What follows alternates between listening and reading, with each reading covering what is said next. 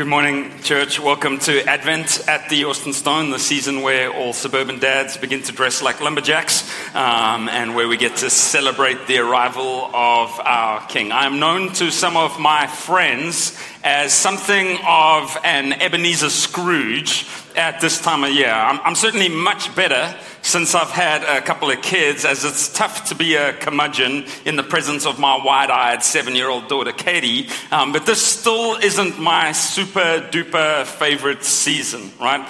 I don't love Christmas food. If we wouldn't eat it throughout the rest of the year, why would we eat it now? I'm not a huge fan of Christmas music, parappa pum pum, right? I find Christmas decorations and the whole thing that goes with it quite stressful and cluttered. I like my house to look like an IKEA catalog, right? Right? Kind of Scandinavian in its simplicity, and then we start throwing tinsel all over the place, and it starts to bring out my angst and my anxiety. Why would I be such a grump about this, right? Am I just a cynical Grumposaurus Gen Xer? Um, yes, um, but why would this particular issue uh, do this uh, to me? Well, well, hear me clearly. I don't actually think that we make too much of the season of Advent, but too little. I actually love the notion of Advent, the message of Christmas that, that, that, underpins it, right? It's supposed to be a season of waiting, designed to reflect the 400 years of silence before Christ's arrival. It's supposed to be a season that diminishes our anxiety and our stress. I think we just keep adding things to it that makes our anxiety and our stress worse. And so we take a season that's supposed to be like a soothing balm for our souls right? And then we make it full of anxiety, right? Will I buy the right gift? Will I be able to afford the right gift? Will I be able to pay off my credit card by this time next year so that I can afford the, the right gift again, right? To make up for the dumb gift that I bought last year. Turns out my wife didn't want an iron. Like, I don't know how these uh, things play out, right? But, but it makes me anxious, right? Now you're going to have family around that's supposed to be a soothing balm, but then they're, they're family and they're going to do what family does, right? And that's going to make you stressed and anxious. It's supposed to be about about simplifying your life. And now you've got plastic faced demon elves on shelves in various places um, in your house, making you more stressed out. I just think we put cheap trinkets in the way of much of the remarkable message of Christmas. I think we take what could be wonderful imagery and ritual that is intended to remind us of Christ and his work in the world, and we morph it into something that actually ends up standing in the way of the message of Christ and his work in the world. Now, listen, hear me clearly, right? This doesn't mean you need to be just a jerk for Jesus, a grump who rejects all of the merriment of the season. Uh, is, there is so much joy in tradition, right? Uh, there's so much joy to be had in ritual and togetherness. Enjoy it, right? But I want to try and make sure that you don't miss what we're actually looking at, what we're beholding at this time of year. What are we looking at? Well, let's start in Matthew 1, all right? And you're like, didn't you guys just finish Matthew? We're going to start again. Um, just give it another run through, see if we missed anything, right? But the, the context here in Matthew 1 is that what, what, it, what we're going to read together today comes immediately after two remarkable things. That, that, take place in Matthew's recording. First, there's the genealogies of Jesus, which I know many of us just blaze through, but they're remarkable, right? We expect the Savior of the world, the Son of God, to have an impressive bloodline at the least. We expect it to be a who's who of pomp and ceremony, a hall of fame of piety and prestige, and instead it feels like an ensemble of embarrassment that people would rather want hidden. They are fraudsters and adulterers and murderers in there. There are sinners and those who have been deeply sinned against. Why would God want all of that included in the bloodline of his son? It shows, friends, that Jesus came to join us in the midst of the complications of everyday people and their families. He waded right into the middle of the mess. It shows that he loves to redeem our really messy stories, kind of like the ones we're currently living, right? You see, the family tree that Jesus comes from shows us the kind of messy people that Jesus comes for. And that is really good news if you're a kind of struggling, messed up individual like I am. The second thing that happens in Matthew 1 is the announcement of the Messiah's arrival is made to a betrothed or a contractually engaged young woman named Mary, who's probably in her late teens, right? It's so earthy, it's so gritty, it's so human and vulnerable that Jesus would choose to enter into the world through such a humble and tenuous relationship. Imagine the fear of Mary in a culture based on honor and shame, and where many are going to presume that she carries shame with her. Imagine the anguish of Joseph hearing that he just think the humanness of this right? You're engaged to a girl everything's going swimmingly you've, you've picked out a date it's wonderful. And then you hear that your young fiance is pregnant. And you're trying your best to believe her that no other man had anything to do with it right?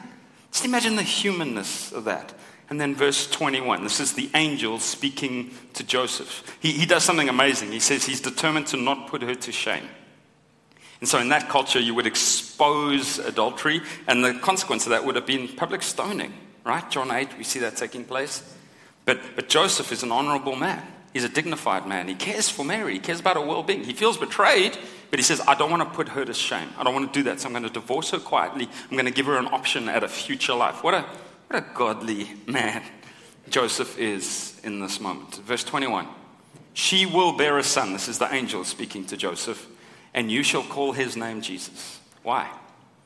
For he will save his people from their sins. There's so much Old Testament messianic promise happening in there, right? Uh, the, the one, Yeshua, will be the one who saves his people from their sins. All this took place to fulfill what the Lord had spoken by the prophet. This was all foreknown. Behold, the virgin shall conceive. What Mary's saying to you is true.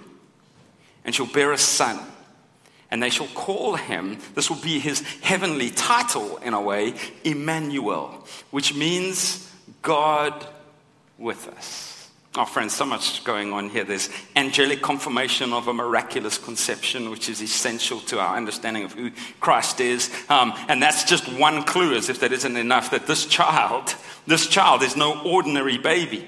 What does it say that this child will do? He will save his people from their sins. It is the fulfillment of long standing and long awaited prophecy, and the people will call him Emmanuel, God with us. A title that, quite frankly, changes everything. Three words that alter the world inexorably God with us. And that's all we're covering over the next three weeks, those three words. What does it mean today that Jesus is God? Next week, what does it mean that Jesus came to be with? Now we're going to focus on his humanity. And then on Christmas Eve, what does it mean that Jesus came to be, that God came to be with people like us? Who are the kind of people that he comes to save? And so today we're going to look at God because we believe that this baby was God incarnate. Now, just stop for a second. You're like, mm-hmm, true. That's bananas, right? Christians believe crazy stuff. Have you thought about this for a second? In the clutter of our house, that looks like Santa threw up in my living room, right? Um, uh, my daughter has this little Fisher Price nativity scene. It's just one of the many things that my cats get to play with. I have cats because I love my wife. Um, and it's just one of the things that they get to mess around every night, right? And it's this little Fisher Price nativity scene that my daughter Katie presses the star on every night, and it plays one of the dumbest songs ever, Away in a Manger. Um, little Lord Jesus not crying he made. That's stupid. He cried. Right? Okay. Um, and so and why is there someone playing? He's probably crying because there's someone playing their drum for him and he's trying to sleep. Right? Okay. So not a big fan of the music, I don't know if I mentioned that. And she plays that every night. And then every night I go to bed, I straighten everything out, and I turn these little Fisher Price characters where they're supposed to be, and there's the sheep and the donkey and the three wise men, right? And I smile to myself because there in the middle of the scene is a little plastic baby lying in this tiny manger. It's pathetic. And we believe that's the king of the world.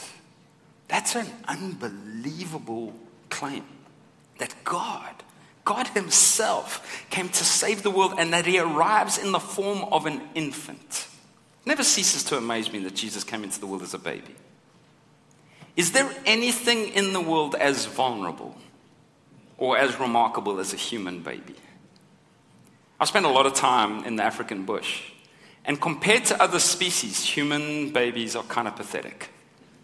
Have you noticed this? A giraffe has to be able to run from day one, otherwise, he's an entree, right? Like that's just the, the, the, way that it works. And so a baby giraffe gets dropped from a dizzying height, and the mother's like, figure it out, buddy, because I can hear the growls, right? We've got to get out of here. Babies, human babies, just lie around for like a year. And then people get together and go like, oh, he rolled over. Like, rolled over?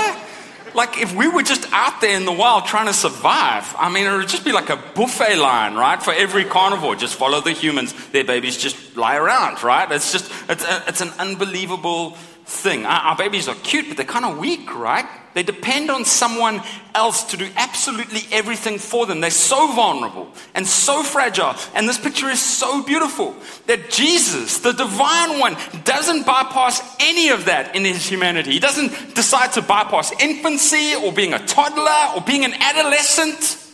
He doesn't just appear as someone who's got his life all together, right? He doesn't emerge from the womb with a full set of teeth, though that would look awesome, um, and an advanced Hebrew vocabulary. You know what the scriptures tell us? That he has to learn, that he grows in wisdom and understanding like any other young boy. That means the little Lord Jesus, crying he makes.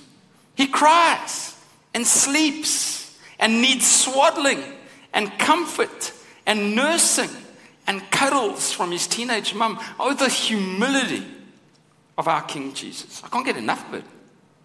It encourages me so much, and I can't wait to hear more about it in the sermon next week. But that isn't the only element of his identity at play, right? We can then go, oh, cute Jesus, that's great. He came to be with us in the mess, right? And we, we, we think that what we ultimately need is just empathy, but we need a collision of empathy and sovereignty. We don't just need someone who can go like, oh, I know how you feel. He can do that. That's amazing. To look at that next week. We need someone who says, I know how you feel and I know how to fix it. Right? I know how to take you from what you feel into something better, into a life of abundance. He isn't just with us, although that is phenomenal. He is God with us. This infant is God incarnate. And if we're going to have a season full of hope, and joy and peace this Advent, then we must take time to remember that and to examine that afresh. Look at me, uh, look with me, not at me, don't look at me, that's weird. Look with me um, uh, at the first chapter of John's Gospel, right? Now, now what you're going to hear if you're uh, cynical about the claims of Christ, you, you've agreed so far when you go, like, this is a crazy claim that the baby is God.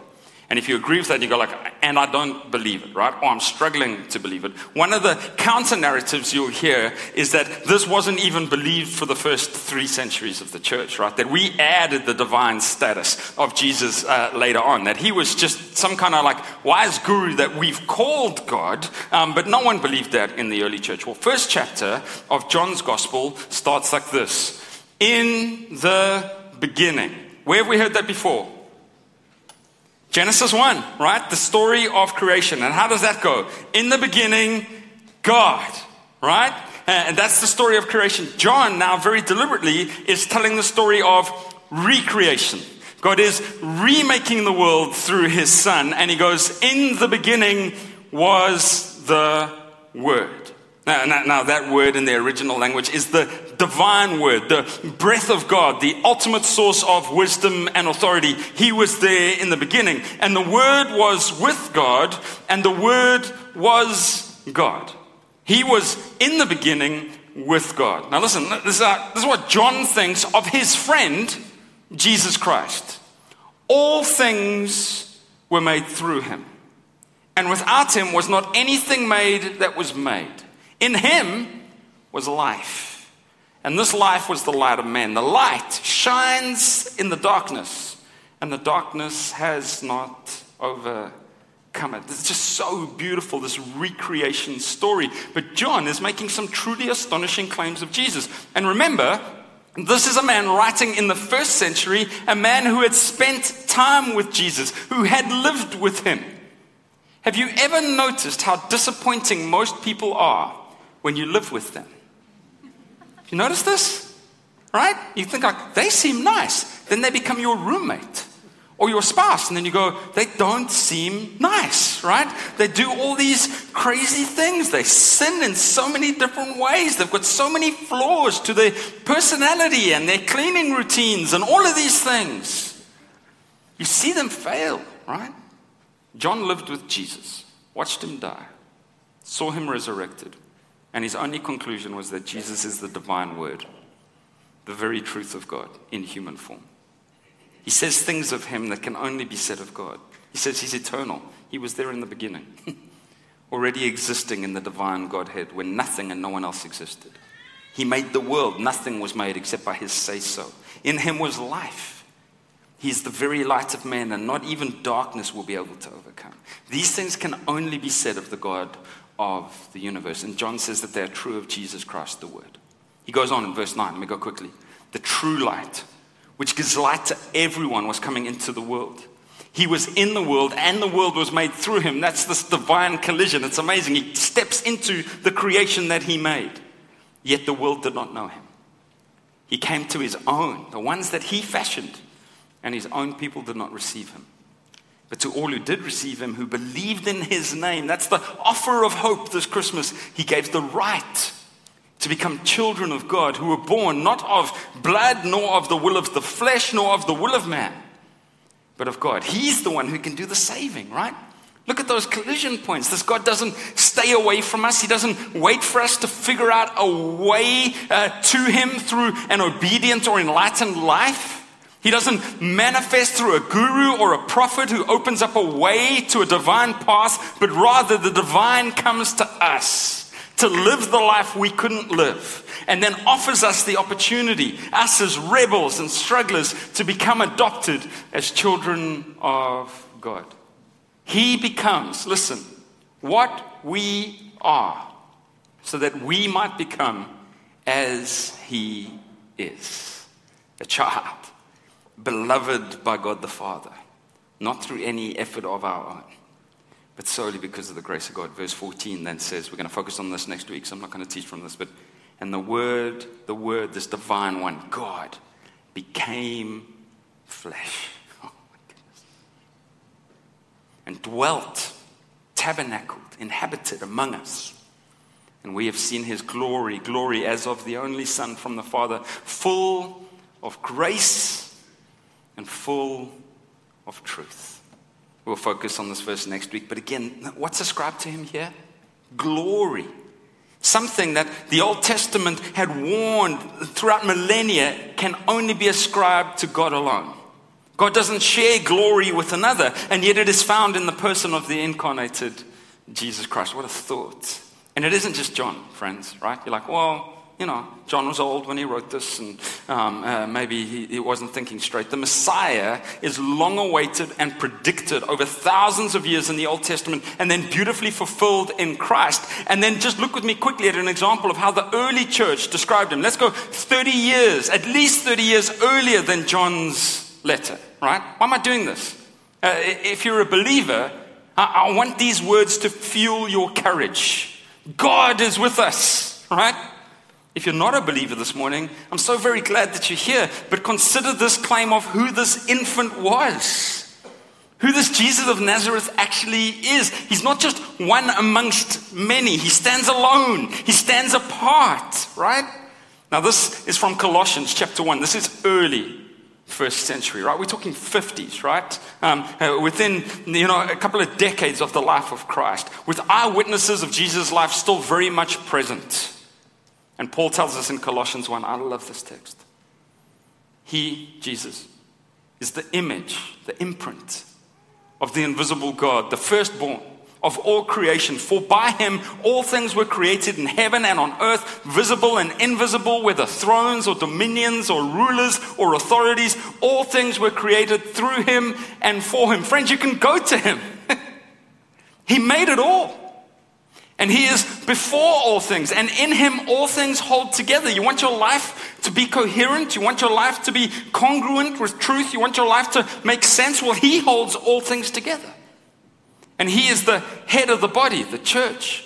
He is the beginning, the firstborn from the dead, that in everything, in everything, not in a section of your life, not in a couple of hours on a Sunday morning, but in everything, he might be preeminent.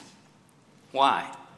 For in him, in this infant, all the fullness of God was pleased to dwell, and through him to reconcile to himself all things, whether on earth or in heaven, making peace by the blood of his cross. Let's just note out for a second. Do you see the non communicable attributes of God ascribed to Jesus Christ in this text? Eternality, omniscience, omnipresence, omnipotence. All attributes that God alone holds, and yet they're present in the person of Jesus, who comes into the world as an infant. I could show you more from the New Testament, but I don't have time. How much comfort there is in remembering that Jesus didn't just join us in weakness. Right? We all know we're weak, right? And you're going to hear next week that Jesus isn't ashamed of that weakness. He's prepared to join you in it, right? But he also rules and reigns in strength. So you can go to him in hope. And this Advent season, you don't have to be totally defeated because you can anchor your joy and your hope and your faith on something so powerful and so true, right? we must remember that even in Christ's humility, he maintained the glory of his divinity, and he has it still today. And so now he doesn't just empathize with us in the middle of difficulties, which he can. But he's able to do something about the difficulties of life. He's able to forgive our many sins. He's able to rule over us with wisdom and kindness. And he's able to rule over our world and even the cosmos when it feels like everything's just gone to hell in a handbasket, right? So let me just do this with my remaining 10 minutes. Let me just speak to those in the room who don't believe in this Jesus or those in the room who this Advent are struggling to believe in his power right now in their lives. We did an exercise with our staff team this week where we took these three words God with us. And we just said, which of those attributes, right, which of those truths of Emmanuel are you struggling to believe this Advent? Let's pray for that, right? Are you struggling to believe that God would be with you, right? He feels distant, he feels far away. Are you struggling to believe that he could be with you, us, right? You feel too sinful, too rebellious, right? Why are you struggling to believe that He's God, that He's actually sovereignly ruling and reigning over situations that might be really, really hard in your life? Let's just press into that first one this morning. You're struggling to believe that the infant is God, that He has control, that He's worthy of your worship? Well, friends, what I want to do with my remaining few minutes is just look quickly at some of the ways Jesus spoke about Himself. Not just identities that were given to Him by the apostles, right? Because you might even still be cynical of that, although historically that's remarkable. This is a 2,000 year old claim of eyewitnesses. It's astonishing. What did Jesus think about himself? Well, undeniably, I don't have time. I'm just going to do eight this morning in 10 minutes, right? Jesus believed he was God with us in human form. Well, where do I get that? Well, firstly, Jesus believed he came from heaven. Right? John 6 38, he says, I've come down from heaven. That makes people shrug because they thought he came from Nazareth, right? Which they weren't persuaded anything good can come from there, right? So add your least favorite town, um, wherever that might be, and they'd be like, nothing good comes from there. Jesus is like, well, I didn't actually come from Nazareth, I came from heaven. Now, listen, this is heresy if it's not true. He's claiming pre existence, which is a big deal. He's explicit about that in John 8, where he claims to have pre existed Abraham. right? They're like, uh, you, what is your skin routine? Because uh, you don't look like you were alive uh, before Abraham. Jesus says, before Abraham was, I am, right? I've, I've been here from the beginning. Uh, I've always been. My friends, listen. Other religious leaders claim to have seen heaven. But this claiming of coming from heaven to earth on a mission is unique to Christianity. Secondly, Jesus believed he was more than just a good man. We can't give him a, a, character that he doesn't himself believe. In Mark 10, a, a young man comes up to him and says, Good teacher, what must I do to inherit eternal life? And I love Jesus' answer to him. He says, Why do you call me good? No one is good except God alone. Now, there's a lot of banter, there's a lot of back and forth in this argument. Some people say, You see, Jesus doesn't think he's God, but he does because he then goes on to answer the question.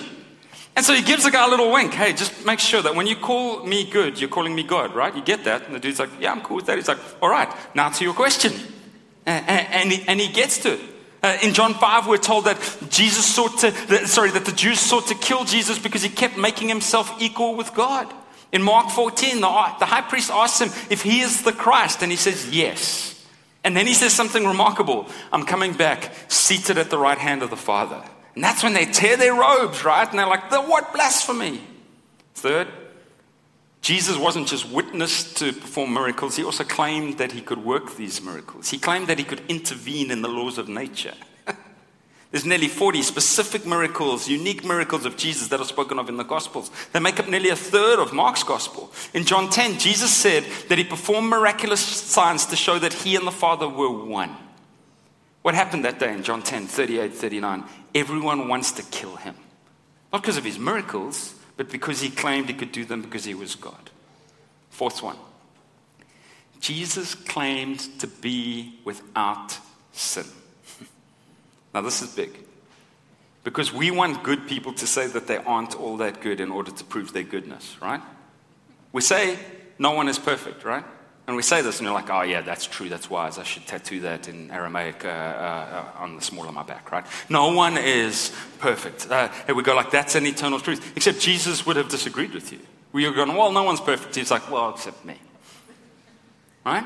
Uh, except me. Imagine you spoke with someone about how you struggled with something, and they looked puzzled at you, and then they said they have never made a mistake. Would you go, like, man, this guy's great? You would go, psychopath, all right? Like, please don't contact me ever again. But we read in the Gospels that Jesus is tempted and that he calls other people to repent of sin, but nowhere does he himself sin. He challenges his opponents in John 8 to find one sin he has ever committed. And they will go like, yeah, I got nothing. Right? And his brothers are in that audience. They, they share a room with him, right? They're like, seriously, you've got to have something. They're like, it was always me. It was always me. Trust me, I'm in counseling. It was always me. Right? Next one, big. Not only did he not sin, Jesus claimed that he could forgive sin. Again, man makes this claim, you think they, they, they're psychos. Luke 7:48, Jesus tells a woman her sins are forgiven. Mark 2, he tells the same to a lame man. I love that story in Mark 2 because the lame man's going like, not really why I'm here, but thanks. Um, uh, he's there for a healing. Jesus says your sins are forgiven. They're like, cool, awkward. Um, clearly no one prepped you, but Jesus is telling him, hey, no, I mean, what's harder for me to say your sins are forgiven or to say stand up, take your mat and walk? Right? And the guy's like, let's try. he's like, stand up, take your mat and walk. And he walks out. What's Jesus saying? I can forgive sin. I have the power to do it. This, for me, is one of the cruelest things in the world that Jesus could have said to people who are desperately seeking absolution, unless it's true that he could grant it. Next one Jesus believed that people should pray to him. Jesus claimed that his name was the key to powerful prayer. In John 14, he says that they can ask the Father anything through Jesus and he would do it. Again, just put this on like human terms. You meet a guy, Derek, right? And Derek goes, You know what the key to, to God hearing your prayers are? You should say, In Derek's name. And then you'll get everything, right? You'll be like, Oh, thank you, Derek. Um, uh, we've got a counseling center, right? You should talk to someone. Jesus says this stuff. Why? He knows who he is. He knows who he is. Next one Jesus believed he would judge the entire world. He says this in John 5 24 to 27. I'm coming back. I'm going to I'm going to be the judge, and I'm going to judge everybody. Next one. Jesus believed he was the only source of salvation. John 14, 6, uh, Jesus said to him, I am the way and the truth and the life. No one comes to the Father except through me. Friends, what do we see as a massive value today? Width of truth options, right? Uh, that's what we see.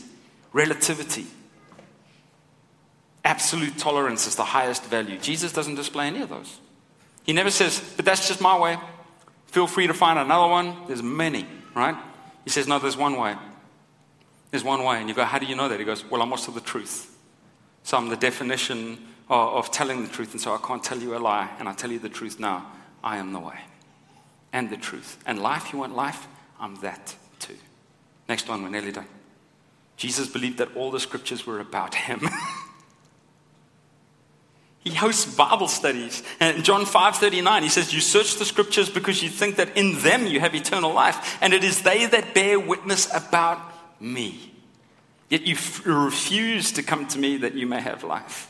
Friends, just listen to this. Let me just awaken your faith this morning.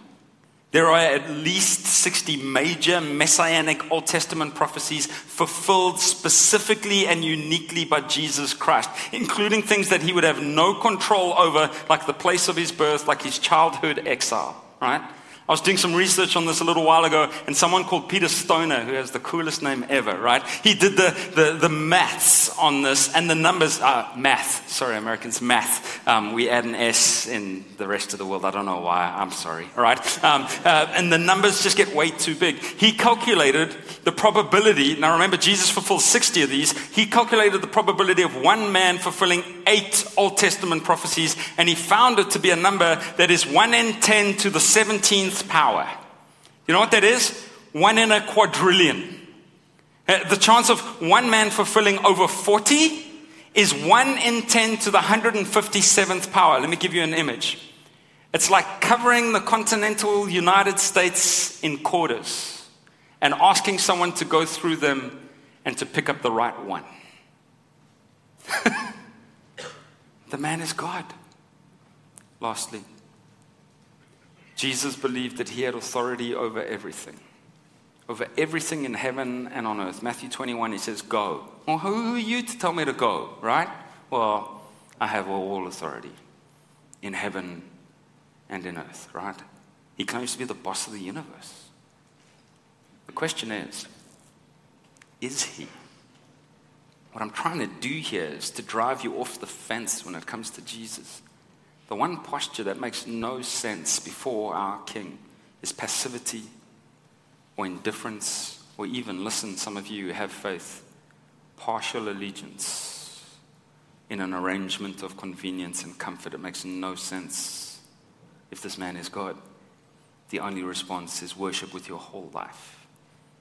Clive Staples Lewis summed it up perfectly when he said this, and I know if you've grown up in church, you know this quote better than I do, right? But Lewis said this, and it's profound. He said, I'm trying here to prevent anyone saying the really foolish thing that people often say about him.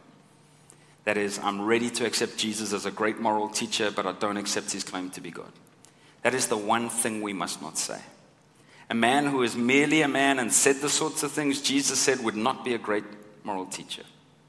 He would either be a lunatic on the level with the man who says he is a poached egg or else he would be the devil of hell. You must make your choice. Either this man was and is the Son of God, or else a madman, or something worse. You can shut him up for a fool, you can spit at him and kill him as a demon, or you can fall at his feet and call him Lord and God. But let us not come with any patronizing nonsense about his being a great human teacher. He has not left that open to us he did not intend to. Lewis goes further in this quote. This, this next part isn't quoted as often, but I love it. He says, We may note in passing that he was never regarded as a mere moral teacher. He did not produce that effect on any of the people who actually met him. he produced three, he produced mainly three effects hatred, terror, adoration there was no trace of people expressing mild approval.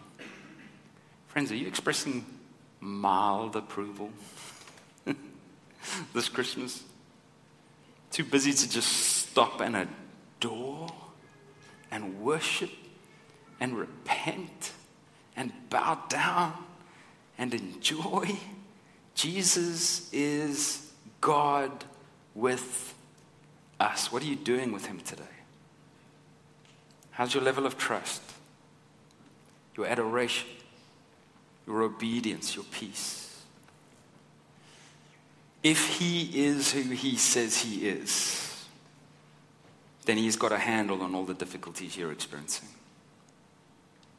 If he is who he says he is, then he has the power and authority to call for your obedience.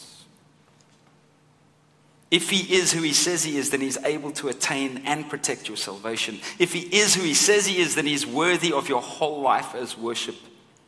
Oh, the fullness of God in helpless babe.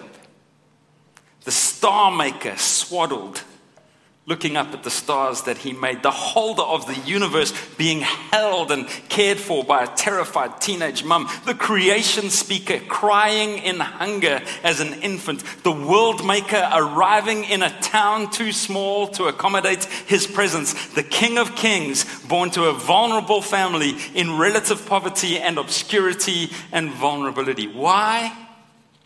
He loves you. He loves you and he came to get you. Emmanuel, God with us. Adore him today. Father God, thank you so much for your word. I pray that it would have its effect, that we wouldn't just gloss over it as a, another Sunday, just as part of a Christmas routine, that the truths wouldn't feel too familiar, but that they would explode with new resonance and power today. Father, I pray for those in the room who don't believe in Jesus. I pray that they would doubt their doubts today. That they would start to think, I really have to figure out who this Jesus of Nazareth was. Friends, if that's you at the end of the service today, be people down the front in all of our congregations. Just go speak to them. Just ask them, tell me about this Jesus. They'd love to do that. Father, for the many of us who are trying to accommodate him, trying to live a compartmentalized life where He's part of our lives but isn't adored and worshipped and obeyed. Just reveal our folly today in love and in mercy and in grace. Help us to adore and to worship rightly. Lord, for those living in suffering or those living in shame, help us to look today to the story of that infant stepping into the world, stepping into suffering stepping into a world of shame and overcoming it on our behalf. I pray that we trust Him and adore Him today. It's in Jesus' name we pray.